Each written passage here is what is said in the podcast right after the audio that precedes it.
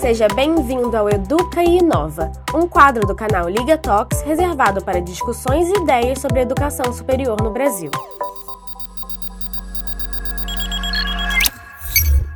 Olá, eu sou a Rafaela e hoje nós vamos conversar um pouquinho sobre educação continuada, sobre o lifelong learning e a importância de aprender a aprender. Primeiro a gente vai conversar um pouquinho sobre o que é educação continuada, o que é o lifelong learning. Há 20, 30 anos atrás, as pessoas se formavam, muitas nem conseguiam chegar até o ensino superior, mas quando chegavam ao ensino superior, aquilo era suficiente para sua formação. Hoje em dia, com o mundo mudando cada vez mais rápido, as informações cada vez circulando com maior facilidade, apenas o ensino universitário já não é suficiente. Então, já se busca muito mais os programas de mestrado, programas de doutorado, quando a gente quer uma carreira acadêmica. Mas e quando a gente não quer buscar uma carreira acadêmica? E mesmo quando a gente busca uma carreira acadêmica, como a gente continua se atualizando nos conteúdos, nos conhecimentos, nas habilidades que a gente precisa para atuar nas nossas profissões. A necessidade da educação continuada foi percebida primeiro pelas empresas. Então tivemos o surgimento das universidades corporativas dentro das empresas para poder preencher um espaço que a formação até o ensino superior não estava preenchendo. Então, muitas empresas começaram a sentir a necessidade, quando recebiam os seus funcionários, de continuar a realizar essa formação. E cada vez mais isso é necessário. Hoje a informação ela muda a todo tempo, a todo momento. Não há nenhum profissional que consiga concluir o seu ensino superior e dizer: caramba, estou pronto.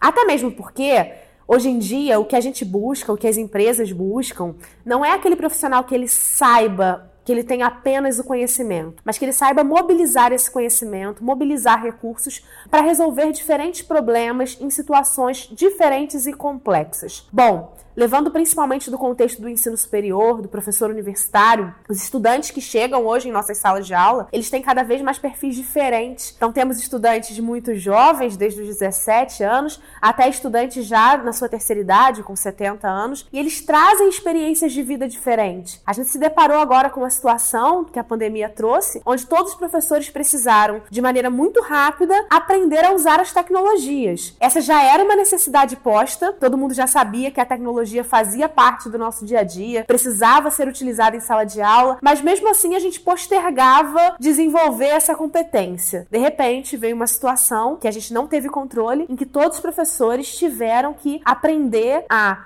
mexer no Zoom, mexer no Meet. Então, por que a gente não antecipa já essas necessidades? O mundo está mudando cada vez mais rápido, as necessidades cada vez são diferentes. É muito importante que a gente consiga prever quais serão essas competências necessárias e se atualizar o tempo inteiro. Hoje em dia a gente não fala mais tanto em educação continuada, a gente usa o termo lifelong learning, que é a aprendizagem ao longo da vida. E mais do que a gente pensar em cursos formais, em ah, que curso de pós-graduação que eu vou fazer, em que mestrado que eu vou fazer, que curso livre que eu vou fazer, mas é a gente pensar em gerenciar a nossa própria aprendizagem. Então, que competências que eu já tenho enquanto professor ou enquanto qualquer outra profissão, que competências que eu ainda preciso desenvolver para melhorar na minha carreira? Depois que eu listo isso, eu posso pensar: como que eu desenvolvo essas competências? A competência tecnológica, por exemplo, às vezes um professor pode desenvolver dentro de sala de aula, com seus alunos, recebendo esses alunos mais jovens que têm o domínio dessa tecnologia.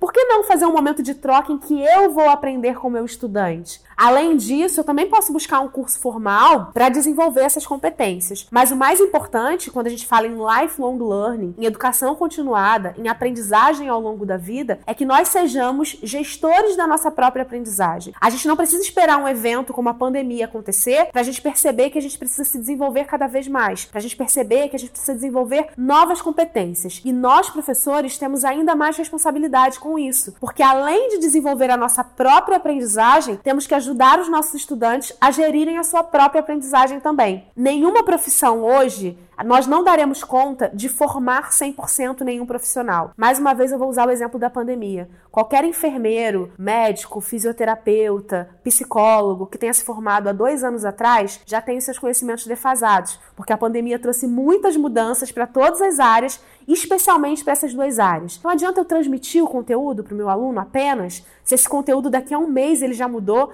daqui seis meses ele já mudou. Não, eu tenho que ensinar esse estudante a aprender a aprender. E como eu ensino algo que eu não sei?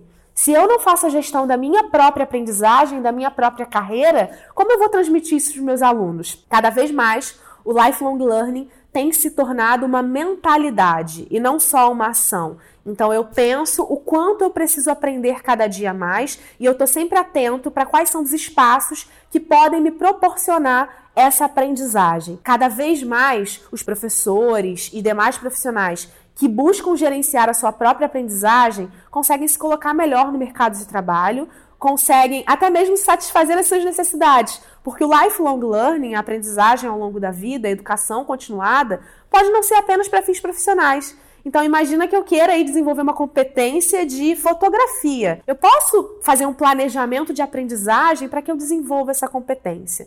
Então o que a gente hoje está trazendo de bem importante para vocês é a relevância de gerenciar a sua própria aprendizagem. Hoje nós temos diversos canais, temos cursos online, temos o YouTube, temos comunidades em que a gente já pode aprender em rede, mesmo que a gente esteja distante fisicamente. Então temos que aproveitar toda essa possibilidade que a tecnologia nos traz, que esses avanços nos trazem, para aprender cada vez mais, aprender ao longo da vida, aprender todos os dias. Aqui na Liga, nós valorizamos muito a educação continuada e a aprendizagem ao longo da vida.